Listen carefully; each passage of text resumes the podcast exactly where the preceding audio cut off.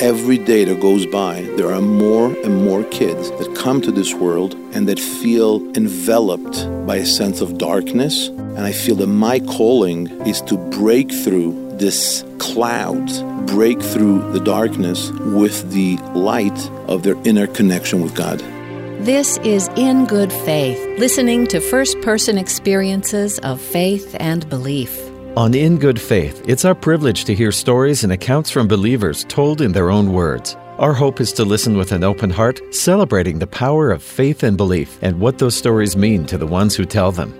I'm speaking in good faith today with Rabbi Benny Zippel. He's the executive director of Chabad Lubavitch, which is the Utah branch of the world's largest Jewish outreach organization. Rabbi Zippel, thank you so much for making time. Pleasure. It's great to be here. I noticed you were born in Milan. Was Italian your first language of your many? Absolutely. I was born in Milan in 1966 and graduated high school in Milan, 1984, before coming over to this country for college and rabbinical school. So Italian still is my first language, yes. You were studying modern languages in Milan. At what point did you head for rabbinical studies or decide that was your course? When I came to college in the United States, at the Rabbinical College of America in 1984.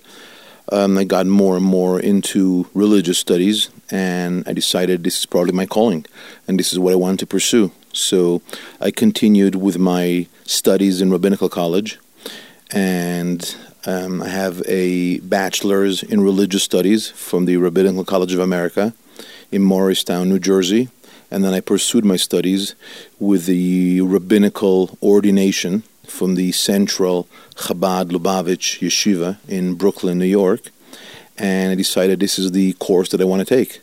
As you were growing up as a child, I don't know if there were rabbis in the family or what your very first religious experience memories are.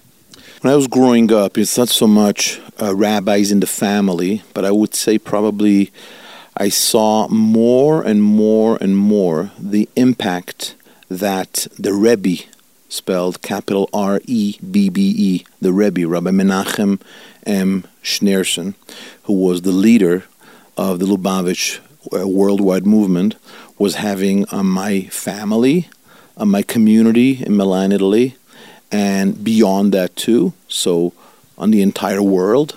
And I felt very much inspired that this is the kind of pursuit that I was interested in, that I wanted to carry on the Rebbe's teachings and share them with as many people that I can come in contact with and give it my personal share in transforming this world into a godly abode. As a young person, you obviously were raised in a religious atmosphere, but at some point did you have a moment that many have where you think, well, here's what I've been taught. How do I decide if this is actually what I believe? Well, actually, it's interesting because my father, of blessed memory, was actually not a rabbi or not a spiritual leader. He was a businessman in Italy. He was a very honest and upright, very, very amazing person. But his occupation was not in rabbinics, not in education. He and his family owned a business. But it was very clear, seeing my father, the way he lived his life, that his material pursuits, his business endeavor, was nothing more than just earning a livelihood, which is how it should be according to Judaism.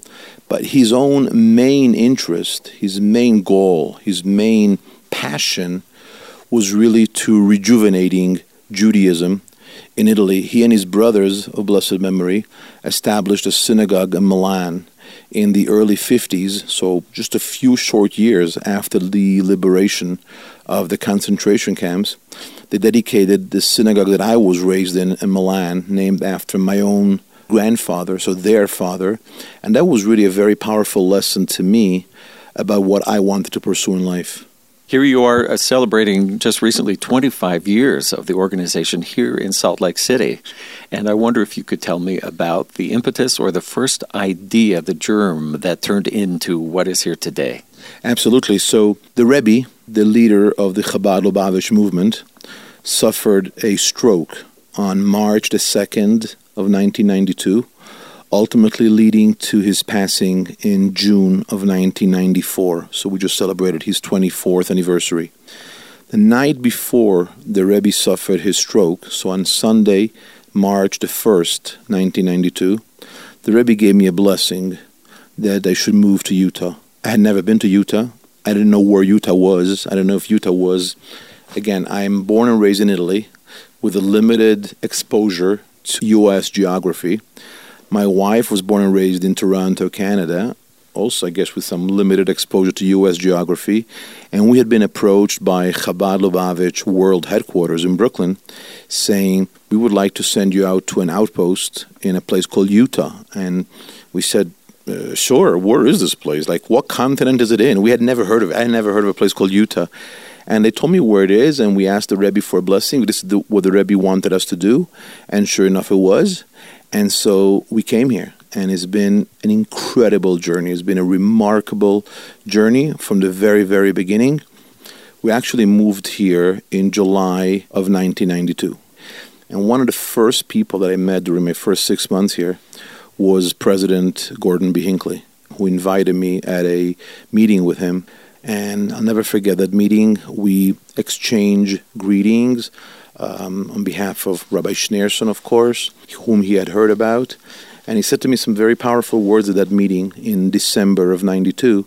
He said, Rabbi Benny, I want you to know that I believe very strongly in what you were sent here to Utah to achieve.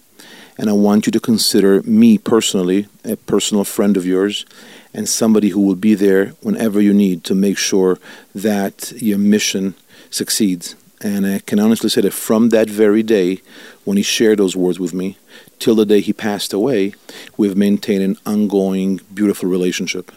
I wonder if I can ask you about two aspects of your work. I saw a leader of the movement from an old black and white video saying that we needed people to be lamplighters, like a lamppost, and that if someone stood up with that light, that others who were seeking it would begin to gather around. And that seems to be the very experience you've had here. Correctly. That video that you're referring to is actually not from a leader in the movement. That is from the leader of the movement, Rabbi Schneerson, the Rebbe, who's, of course, my mentor and the inspiration in my life. And that is a very consistent message that the Rebbe has shared with all of us, his disciples, using this metaphor of placing a lantern in a dark environment that all those who seek light find their way close to it. And that has been our mission statement from the very first day that we came here. On my logo, it says, Chabad Lubavitch of Utah, rising to the heights of Judaism. And that is really what this is all about, placing a lantern that represents God's light and inviting and encouraging all those who seek light to come close. Another aspect, and this was formed very soon, it seems, after you moved here, was that you got involved in outreach with youth in residential facilities. And several people who I have interviewed who've either been chaplains or in other ways worked with youth in these situations have gone out of their way to say, I really admire what Rabbi Benny Zippel does. And I wonder if you would explain what your sense of mission is for those youth. So we moved in July of 92. The internet was not as popular as it is today, 26 years ago. And my first December here, the holiday of Hanukkah was approaching. And one day, just out of the blue, I received a call from a man who I didn't know, who introduced himself as a Jewish man living in Orange County, California. And he said to me that he had a son, who at the time was 15 years old, who was in school in Provo, Utah. And the holiday of Hanukkah is approaching. Would I be so kind and visit the boy in school? Now, I knew he was very vague about it. He didn't really want to go into any details. The only school that I knew of in Provo, Utah, was BYU. And I said, 15-year-old Jewish kid at school in Provo, Utah. This kid's got to be a genius. And he is at a scholarship of some sort at BYU. I mean, I don't know why would a Jewish kid from Orange County, outside of the greater LA area that has all the Jewish infrastructure, why would he be in school in Provo, Utah? And sure enough, he gave me the address, and I went to visit this young man who was in school at a place called Discovery Academy in Provo, Utah, which was a residential treatment center or / therapeutic boarding school.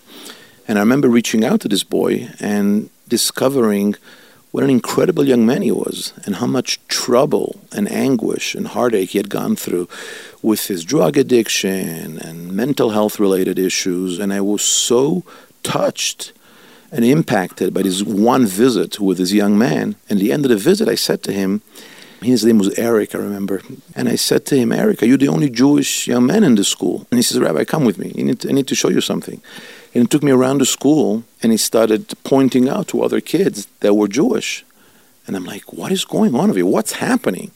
And I started little by little sort of digging into it and found out something that I was totally unaware of, that I was not prepared for. Nobody had ever warned me about that or prepared me about that. Utah is probably the world capital of what we call wilderness therapy programs and residential treatment centers. On a given year, there are probably, I would say, it's hard to pin a number, but I would say now probably 300 to 500 Jewish kids from all over the world, from Israel, from Europe. A few years ago, we had a young Jewish girl, a teenager from Hong Kong. We have Jewish kids from all over the world that come here to Utah to seek therapy. And so I said, again, going back to the Rebbe's teachings, we can never, God forbid, ignore or overlook a seeking young man or young woman, a child that is craving for guidance and direction in life. So right there, that December of 1992, I decided we have to do something about it. And so I established right there and then an endeavor within Chabad of Utah. It is called Chabad Lubavitch of Utah, Project HEART. Now, at the beginning, Project HEART, sort of the inspiration, was based on the acronym Hebrew Education for At-Risk Teens. Nowadays, that acronym has kind of gone away, and it's just called Project HEART because it's really about having a heart for these kids, these young men and women that can range anywhere from the youngest I've seen is about 10 years old, usually up to 18, and we now have a separate endeavor within the Project HEART itself for adults, because we have young men and women over the age of 18 that come to Utah for therapy, for drug addiction, for mental health-related issues. Some of them are suicidal. Some of them have experienced sexual trauma within the school system, within the family system. Some of them suffer from eating disorders, all kinds of mental health-related issues. And that has now become probably the key endeavor of my work here in Utah. I spend most of my time on the road, on I-15, visiting residential treatment centers and kids in various programs, dealing with their parents, dealing with their therapists, dealing with their relatives and work-related issues. I mean, it just gets more and more and more and more intense, and that's what really Project HEART is all about. What is it that being there as a rabbi that you can do? Is it helping them make a connection with God or with their tradition? I'll tell you something that I feel very, very strongly about. On the one hand, as a society, we progress incredibly. Without going back hundreds of years ago, if I think myself, I mean, my own kids say to me sometimes, hey, Dad, is it true that when you were our age, you used to listen to music on cassette tapes? And I'm not that old. But yeah, I mean, if we think about technology, if we think about the advance of medicine, if we think advance of technology, I mean, literally in every aspect out there, there's incredible advance. With that said, alongside or sort of parallel to our incredible advancement in every facet of our lives, there is something else happening along with it. We become so incredibly overwhelmed about our achievements and our discoveries and our charisma and our intelligence and our sophistication that what seems to grow alongside with that is our ego. And having a background in languages, ego, of course, is a Latin word, which is the self-awareness. In my limited exposure to what's happening around this world, I've come to realize that the word ego is really an acronym for three English words that are easing God out. So the more we become sophisticated and advanced and intelligent and achieved and so on and so forth, the more God is sort of pushed out of the equation. And the moment God is out of the equation, there is a vacuum. And then we have young men and women that are brought into this world by great, great parents, wonderful people. But as young people grow up, they come to a point in their lives where they're lacking two key elements. And that's what I like to refer to as inherent meaning and purpose. They have no meaning and purpose. They don't know why they're here. So reality, as a result of that, gets very difficult to deal with. And so how do you dull your senses when reality around you is very unpleasant, very hurtful in many cases? How do you dull your senses? Well, through drinks, through drugs, through pornography, through gambling, through all kinds of issues that are really sort of used by these young kids to help them overcome their feeling of inadequacy within society. And so my experience has shown that basically all I do, I want to make it very clear, and I never want to, God forbid, falsely misrepresent myself. I am not a mental health professional. I don't hold a degree. I am not a licensed clinical social worker or a licensed marriage and family therapist or a PhD in psychology or a psychiatrist, any of that. I do not have that.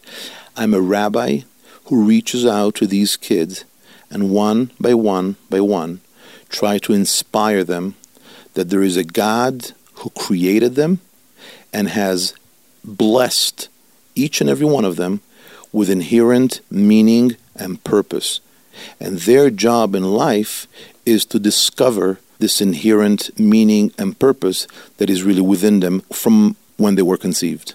Inherent meaning and purpose. And you took a purpose, decided to follow a track. If I could follow your life for a moment here. How has this adventure been what you expected, and how has it been not at all what you expected? It's very hard to say how it has been from what I've expected, because I didn't know what to expect, to tell you the truth. I really don't know what to... I always like to use the line, they say there are three types of people out there. There are those who make things happen, there are those who watch things happen, and there are those who wonder what happened. So back to the, has it been what I expected? I didn't know what to expect, and I still don't know what to expect. All I know is, going back to the metaphor that you mentioned before with the lantern, that there's a lot of kids... Every day that goes by, there are more and more and more kids that come to this world and that feel enveloped by a sense of darkness. And I feel that my calling in life is to break through this cloud of darkness, of despair, that leads so many to suicide, to acts of violence and abuse and so on and so forth, and break through the darkness with the light of their inner connection with God. What are the times in your life, or the practices or the moments, private or public, where you feel connected to God? Paraphrasing the prophets in our holy writings, there's a verse in the book of Proverbs that says, know him in all your ways. And I want to accentuate this for a moment, because Judaism, different than maybe other religions, Judaism very strongly believes that the time for an individual to achieve his or her connectedness with God is not at a time of prayer, or the time of the study of the Torah, or the time of when they're on their deathbed, God forbid, or when they have been incarcerated, or the time when all else fails. The time for an individual to reach, to achieve his or her connection with God is every moment of their lives. So one of the things that I achieve, that I wouldn't say I achieve, but I strive for, literally every day of my life, is to do everything that I do under the banner, so to speak, of having that turn into a connection with God. So that's one of the things I teach the kids, for instance. I go to these treatment centers every single week, and I have a bag in my car that the kids already look out for the moment I walk in, filled with goodies, with snacks, potato chips, candy, whatever, chocolate, whatever it is. And I bring it to the kids, and I tell the kids, we're not just going to have snacks. We're going to transform a simple, physical, materialistic act of eating a snack into a godly experience. How do we do that? So I teach them, first we look at a snack and we make sure that it's kosher. Kosher means it's approved for the Jewish diet. And then we say a blessing. And the blessing only contains a few words. And I teach them the Hebrew word of the blessing, which in English, it translates into, "Blessed are you, Lord our God, King of the universe, that everything came into being by his word." And in Hebrew? In Hebrew, "Baruch ata Hashem Elokeinu melech haolam, shehakol niya bidvaro." And I tell the kids, why do we do that? God doesn't need our blessing. We think God is going to get bent out of shape if we don't bless God when we're having a snack. God is omnipotent. Doesn't need. We need the blessing as an empowerment, as a reminder to transform the act of having a snack during the day into a godly encounter. Our social encounters should manifest themselves in a godly fashion. The way we go to sleep at night, saying a prayer before we go to sleep. And I tell the kids how to say the prayer before they go to sleep. Shema Yisrael, Adonai Eloheinu, Adonai Echad. Hear, O Israel, the Lord is our God, the Lord is one. We go to sleep. We should go to sleep in a godly fashion. We should wake up in the morning in a godly fashion. We should get dressed in the morning and go to work or go to school in a godly fashion. And if we train ourselves to do that, we really see how little by little our lives become godly lives. And when I want to say godly lives, I want to stress for a moment that it's something very powerful about Judaism. In many religions out there, there's a basic, whether it is announced or non-announced, but there's a basic tenet in the religion that you either become a member of that religion, whatever that religion may be, and if not, you're essentially doomed. You're toasted. There's no hope for you. Judaism strongly does not believe in that. Judaism believes very strongly that there is a universal God that created a universal path for all mankind to achieve godliness, each one in their own way. Well, how do we do it? Well, it depends who you are. If you're Jewish, we believe that the path that binds, strengthens the connection between a Jew and God is by having the Jew live their lives according to the teachings of the Torah. What if somebody is not Jewish? Do we believe that they are doomed or they are second-class citizens? Absolutely not.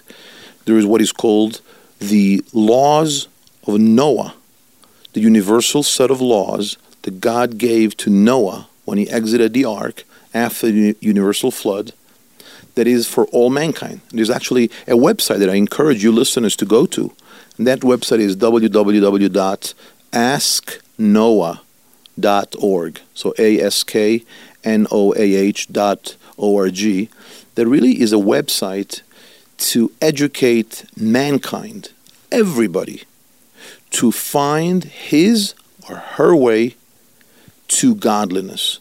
And that, in turn, brings about inherent meaning and purpose in people's lives.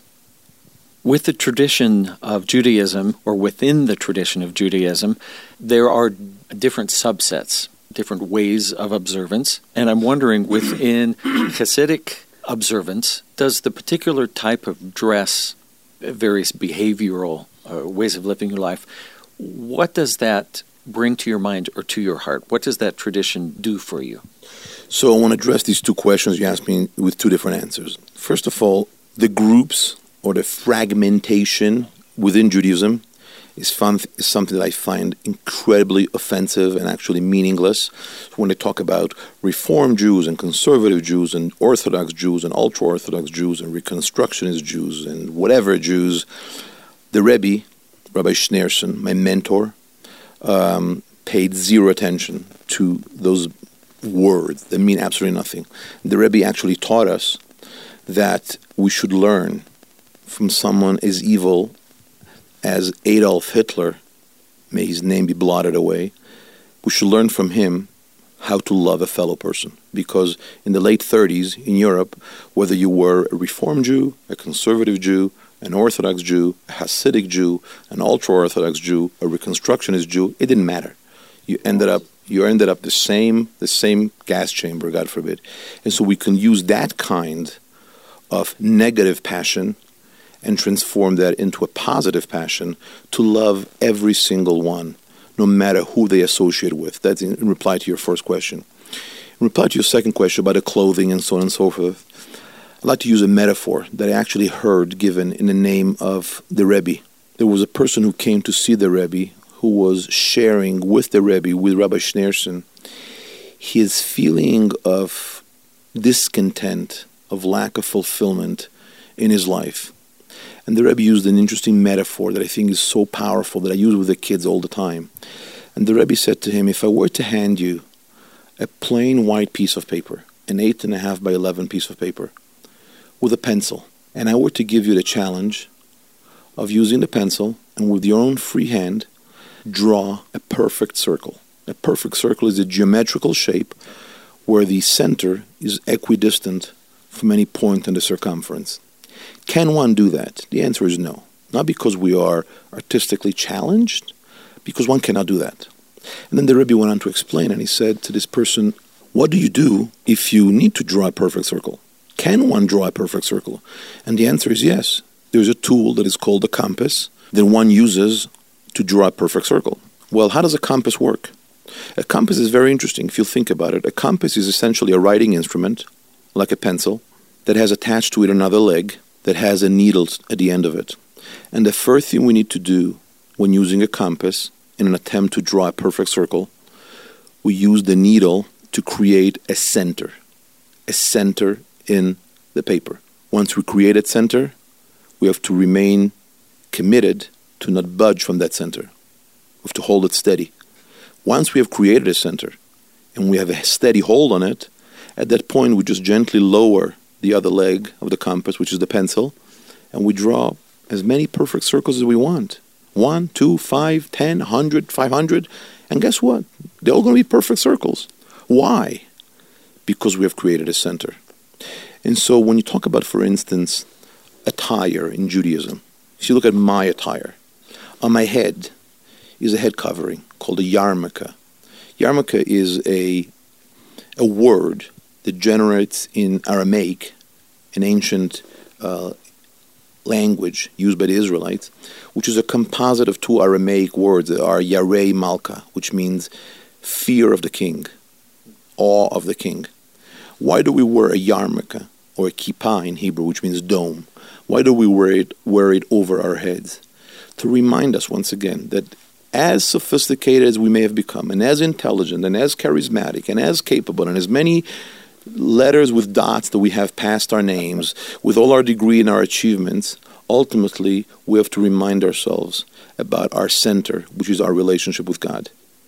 We have these fringes that I'm showing you here that are called tzitzit, spelled T-Z-I-T, which are fringes that hang from an undergarment that has four corners with these fringes. And as the Bible says in the book of Numbers, Ureitem oto, in Hebrew, and you shall see it, you shall look at it, Uzechartem et kol mitzvot ad Hashem, and you will be reminded of all the godly commandments that God has placed upon you. Once again, it's a reminder to remain connected to that center. So all the attires in Judaism, all the holiday celebrations in Judaism, basically every commandment that we have in Judaism is really an endeavor to remind the individual to remain steadily connected to his or her center, which in turn empowers them to turn their lives and the lives of those around them into perfect circle. I wonder if I could ask a few final questions here. One is personal curiosity. Because you speak, I think, about 7 languages. When you pray, when you think, when you worship, is there a native language for you for worship? Absolutely. It used to be, the worship is in Hebrew. We follow the prayers from what is called in Hebrew the Siddur, spelled S-I-D-D-U-R, which means prayer book. So I follow the prayers in Hebrew.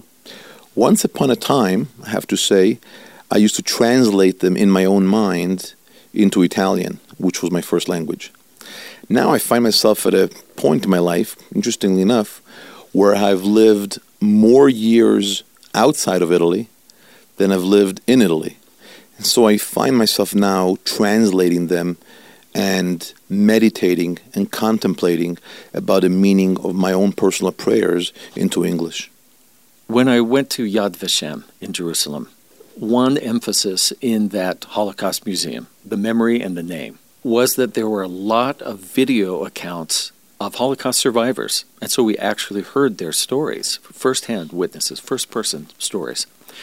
Now, we're losing that generation. What is the importance, do you think, of preserving those memories, or is that time passing?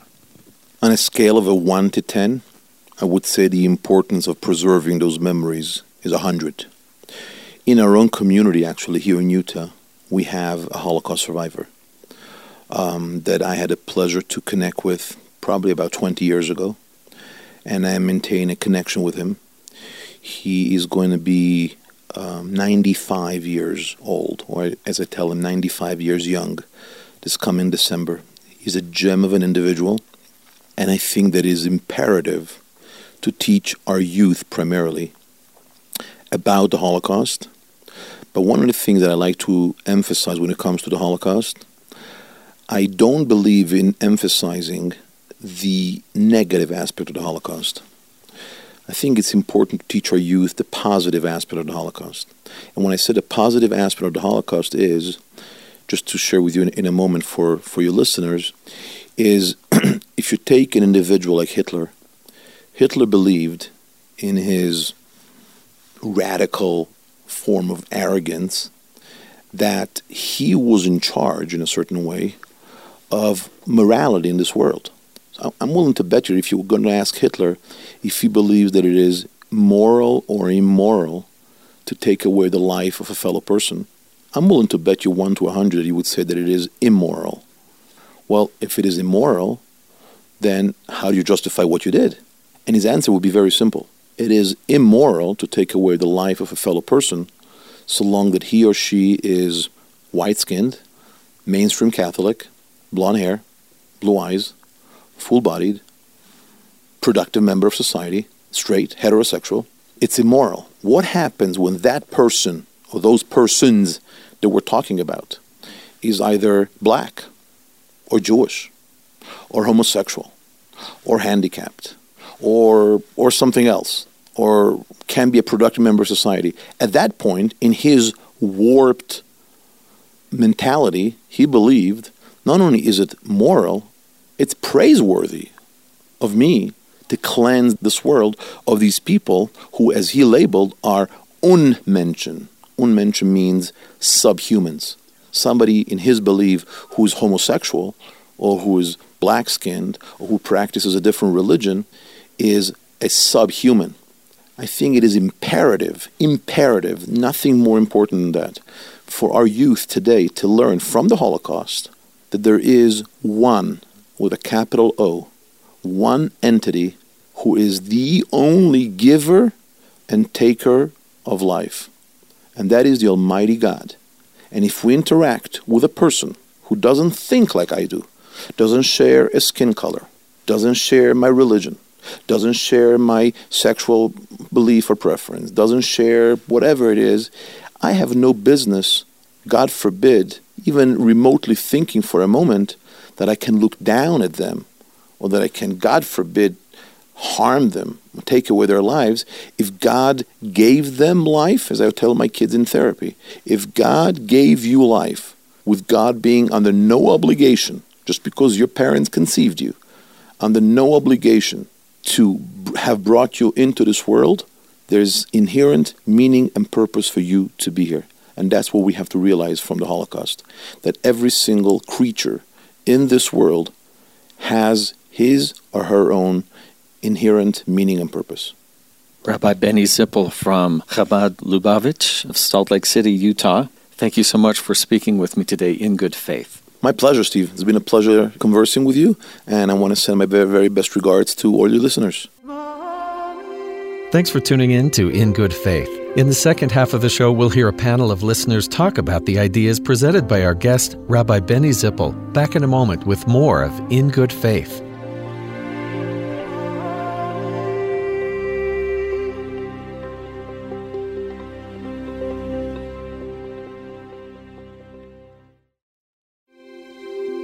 This is In Good Faith, listening to first-person accounts and stories of faith and belief.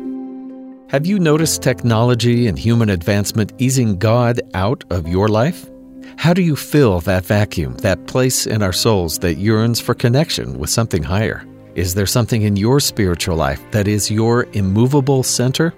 We invited a group of people to listen with our guest and then respond. Emily Reynolds is a wife, mother, grandmother, gardener, poet, and in her spare time, the assistant director of the Wheatley Institution at BYU. Val Hawks is the father of 4, grandfather of 13, who, besides being with his wife, loves spending Saturdays working in his garden and yard. Desiree Vaser is a wife, mother of 6, grandmother, and teaches German to first graders. She loves to talk, travel, and learn languages. Alyssa Taylor-Solway is a senior at BYU studying sociology. She plays trumpet in the BYU marching band. Rabbi Benny talked about these incredible advancements that we've been having with technology and medicine, and it really is exciting. I mean, I'm fairly young, and even so, just in my 23 years, it's been amazing to see the change. But he talked about how parallel to that is this growing ego. He said that as an acronym for easing God out, and I thought that was really interesting. And he also said something about how with these incredible achievements, it's kind of parallel with being overwhelmed. And that's something that I was thinking about a few weeks ago, actually, as I was sitting in church and kind of trying to enjoy it and get something out of it and looking around and seeing all the people on their phones and having my own little itch to pull my phone out, even though I didn't need it for any reason, and being struck by this feeling of this easing God out and how difficult it can be just to cope in this world where the information revolution is what I've heard it being called. And you always have access to so many things, and you feel like you have to keep up with everything, and whether that's the news or whether that's your friends on Facebook, and maybe this is me as a millennial talking, but it can be really difficult to block all that out and to let God in instead. And he talked about how having this easing God out and all of this overwhelming technology and information can lead to these kids that he works with lacking meaning and purpose and feeling that. And I think that is absolutely true. When you're faced with how big the world is, it's kind of difficult to reconcile your own importance with that. I'd like to add on to that a little bit. As he talked about easing God out, that struck me too, very insightful, because he talked about as that easing God out happens, there's a vacuum. Mm-hmm. We are spiritual individuals, and as such, we are built to have a connection with God, as he described. And when that vacuum is created, we try and fill it with something. And the things to try and fill it with are not valuable. Nothing can compare to filling it with God and God-like things. Therefore, we just degenerate from there. This technology is a way to do some wonderful things, but if it leads us, like many other things can, to taking God out of our lives, we're going to fill it with things that aren't as valuable and lose meaning and purpose. You know, I was struck by his talking about not being an expert, not being a clinical psychologist or having any of that kind of training, not having that to bring to the kids that he works with this problem of easing God out. But that's exactly what he needs to bring to it. And that sense comes from my own experience of 2.5 years of suicidal depression many years ago in my life, not finding anything that helped from professionals, ultimately understanding that what I had to do was turn to God. And he would teach me, and did teach me, how I needed to see the world differently so that it didn't all dead end in depression. So it was powerful for me to hear him saying, you know, well, I'm not this trained professional, and I wanted to say, you don't need to be. I think one of the things that eases God out in our world is this notion that there are experts, you know, that we know stuff, that we have control somehow. And since that time, I've had training in psychology. That's my professional training, and I remain convinced that the real answers are not in psychology's view of human beings, but in a connection with God. I'm going to let my millennial show again. As you were speaking and talking about experts, it's reminded me of certain times in my life, and sorry to be very vague because this is just a couple of times that I can't put a necessarily pinpoint on, but where I felt kind of lost and alone and distant from God, and being inundated with all this technology and information and experts and everything, like there's a fix for everything. I've felt myself almost like Googling, how do I get closer to God? Like, where's God? You know, and you know, I mean, I'm sure the internet has some great ideas. I mean, he just told us about this asknoah.org thing, which I'm really interested to look up now. But at the same time, I'm with you on that all of these experts have a lot of important things to say, and it's important. But at the same time, we do need to have our own personal connection with God, and that comes not necessarily through Googling God. God doesn't have a Twitter account, maybe. I don't know. Maybe he does. Let's hope. I was thinking about going back to this idea of easing God out, where Rabbi Benny said that using that example of the compass and needing to find a center so that we can draw those perfect circles in our life. I think one of the problems that comes in this time of great advancement in our lives and this easing God out is a tendency when we kind of push God out is we're no longer unified. We're no longer unified in a purpose. Maybe that meaning and that purpose kind of goes hand in hand with that. And as we do that, we begin to separate into our ideas are better, our thoughts are better. He used the idea here that pragmatism is offensive, and yet I see it so much around us. Whether you're listening to the radio or the television or looking at your phone, whatever you're doing, somebody is better, somebody else's idea is worse than yours. We have a really hard time coming together. I think it produces more anxiety in our world because others can't meet our expectations, but we look at the outside world and we can't meet their expectations. And there's just this great feeling of anxiety in everything that we do, where I think that putting God as that center point in there, we begin to see more unity. We begin to see more areas in life where we are alike and where we can come together and where we can accept one another on a level playing field. That's very interesting. As you say that, it makes me think, makes me realize that as we ease God out, we ease others out too. Yes. Exactly. And thus it causes violence and conflict and disagreement. Nothing like what we see today of the world, is it? It's everything that we see. But his inclusivity of everyone has a purpose, everyone has meaning, regardless of what their religion, their ethnicity, whatever it might be, everyone has purpose, and God is the center, right? That focal point, if you will, of doing that. When we push him out, we push others out too. Right. And when we take him in, we let others in. I have the experience in my work of hosting and having to get to know in kind of quick situations people from a lot of different faiths with whom I know I would have deep theological differences that we could probably argue about. But if we just start talking about our own personal experience with God, I have never once gotten to a place with any of those people, Muslim, Jewish, Baptist, you name it, Catholic. I've never gotten to a place where we stop and say, oh, that's not like how it is for me. Mm-hmm. When we talk just about our day-to-day experience of connection with God, we're putting words in each other's mouths and finishing each other's sentences, and there's just this flow and sense of connection with him and then, of course, with each other. And so often they leave, and I feel like we're lifetime friends now because God was at the heart of our conversation with each other in the first place. Well, and I think when you can find that center, like Rabbi Benny was talking about, find that center and connect yourself to that center, that godly center, that you can look around at others and accept who they are and not push them out in that circle. You know, their being different doesn't injure you in any way. Yeah. And you can accept them and you can love them and you can, for their differences.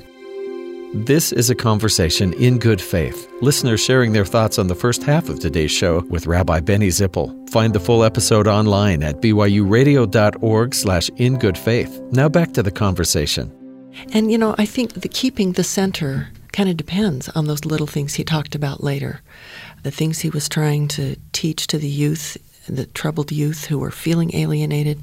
Let's make this snack into an opportunity to connect with God. The rabbi's account of teaching youth those little things that remind you that you're living your life with God are so critically important. I can't imagine what my life would be like without prayer, without scriptures, without those things to keep me centered. You don't stay centered. That's the bottom line. You stop doing them, you don't stay centered. For a while, I had on my phone this alarm that would go off every day at like the same time. It was just like one time during the day that I knew if the alarm went off, it wouldn't bother anybody. All it said was, remember Christ today. For me, Christ is a very important part of my religion and my relationship with God. So when he was talking about turning all these small moments, whether it was like snacks or whatever it was we were doing, into godly encounters, that was immediately where my mind went, was that I would have this alarm that no matter what I was doing, I would stop. And I mean, I'd turn it off pretty quickly, but then I'd think, what I'm doing right now, how can I make that about Christ, or what does that have to do with Christ? And most of the time it ended up being something about gratitude. It's like, oh, because of Christ, I have this opportunity in my life. And so I really like that idea of turning all these small moments into godly encounters and expanding upon what a lot of times in organized religion we're taught about going to church or saying our prayers and reading scriptures, which I think is very, very important. But beyond that, expanding from those just like set aside moments throughout the day and turning everyday small moments into godly encounters, and in that way growing closer to God, learning about our own inherent meaning and purpose, as he said, and learning about others' inherent meaning and purpose as well. It's sort of like there are two sides of it, that you can deliberately do things, but he'll bring you things to do, too, that connect with him if you're open to that all the time. It reminds me of an experience. I had a dear friend who was dying, and this is a very small thing, but as I stood in front of the closet, I knew she would probably die that day. And an impression, a thought came to me about what to put on so that I'd be prepared to do what I needed to do that day. What I couldn't have known about that day when my friend was dying was that I was going to be running back and forth between her house and my house over and over and over. It was June. I never wore shoes in June. I put on flip-flops, something like that. But I had a clear, strong feeling, put on your running shoes. So I did. And I spent the day running back and forth between our two houses. And what a gift that was. It made me realize God will be part of our lives if we're willing to make him the center, be the center, which was kind of amazing. And the possibility was probably enhanced because it was, for me, a very God-connected experience, helping her go back to God as by dying. But it's like there can be a conversation. We can offer things to him, but then he'll say things back to us, too, to help us be on track. And that can happen any time during the day. It doesn't need to be a specific time. I think Rabbi Zippel was just on mark on so many things here. And for me, for example, we offer prayers, and I say personal prayers. And I've, in the past, been told by some that they, and for them it works well, they offer their prayer, then they stay quiet for a few minutes and listen. That's good, that's reverent, but I don't get a lot of answers then.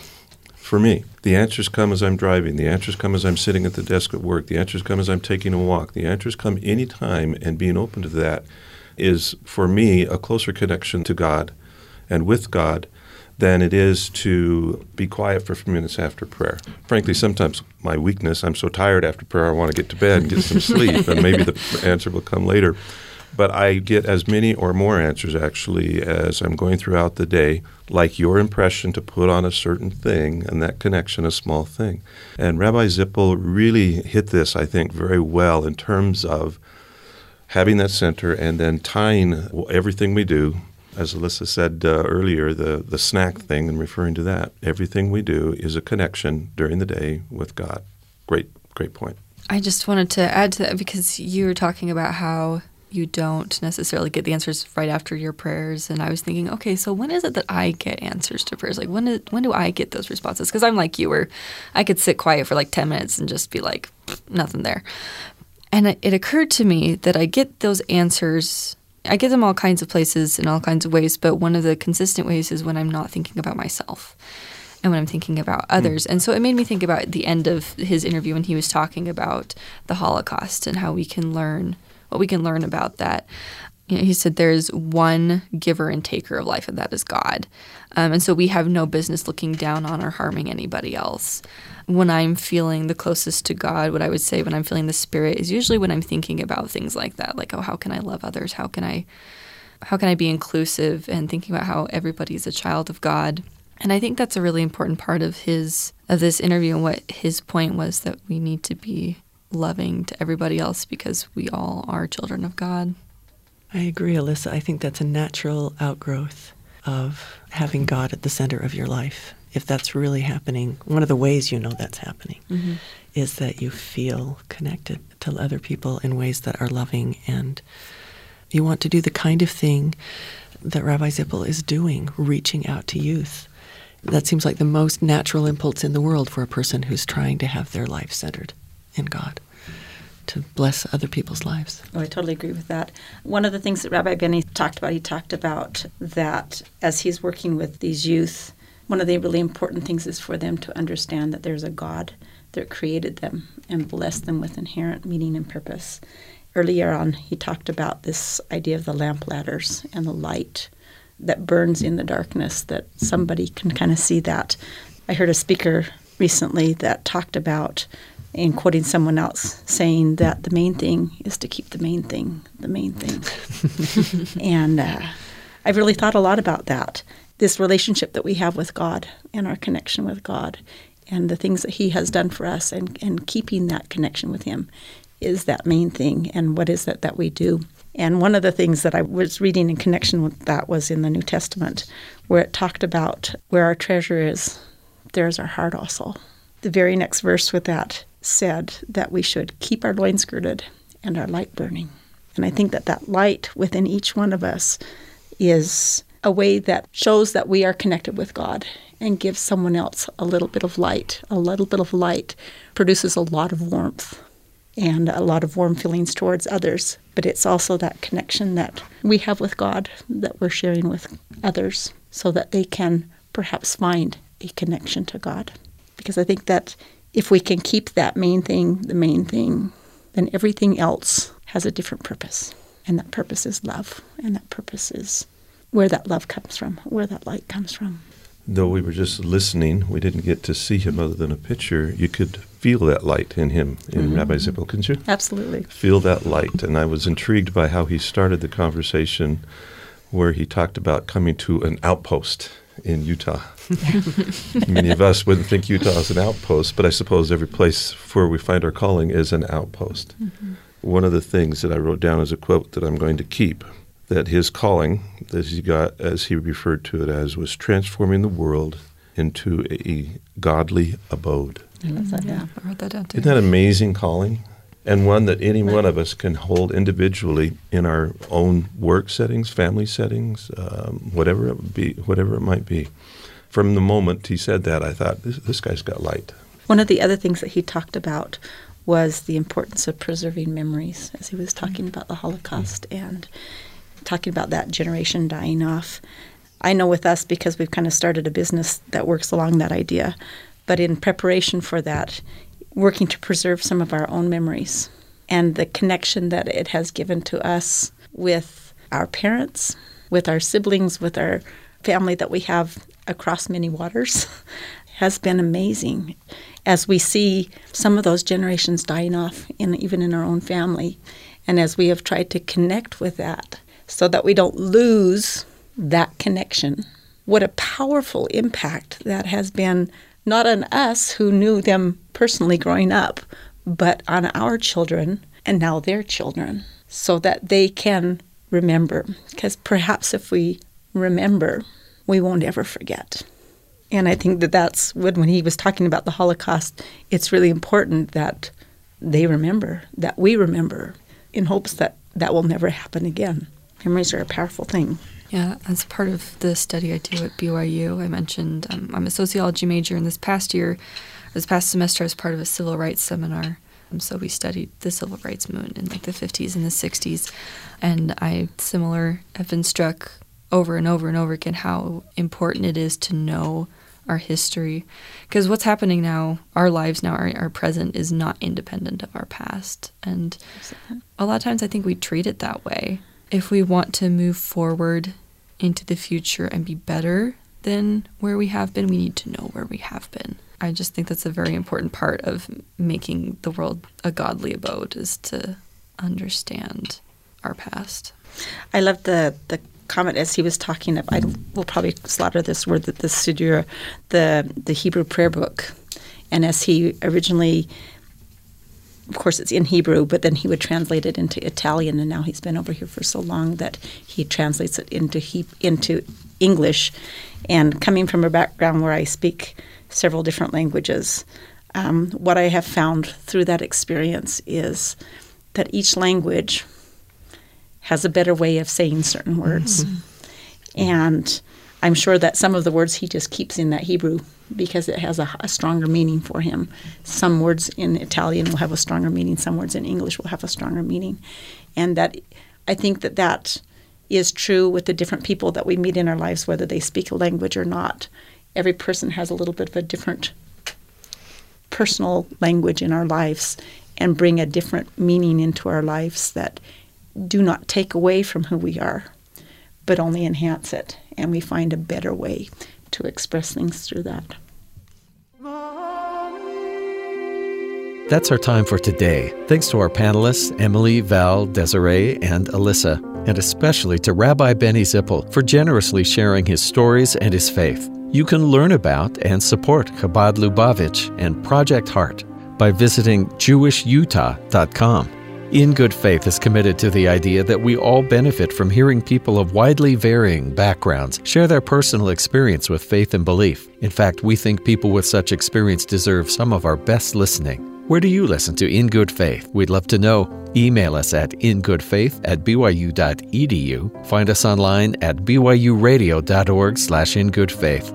In Good Faith is a production of BYU Radio. Our associate producer is Rachel Sherman. I'm your host and producer, Stephen Cap Perry. I hope you'll join us again soon, right here in Good Faith.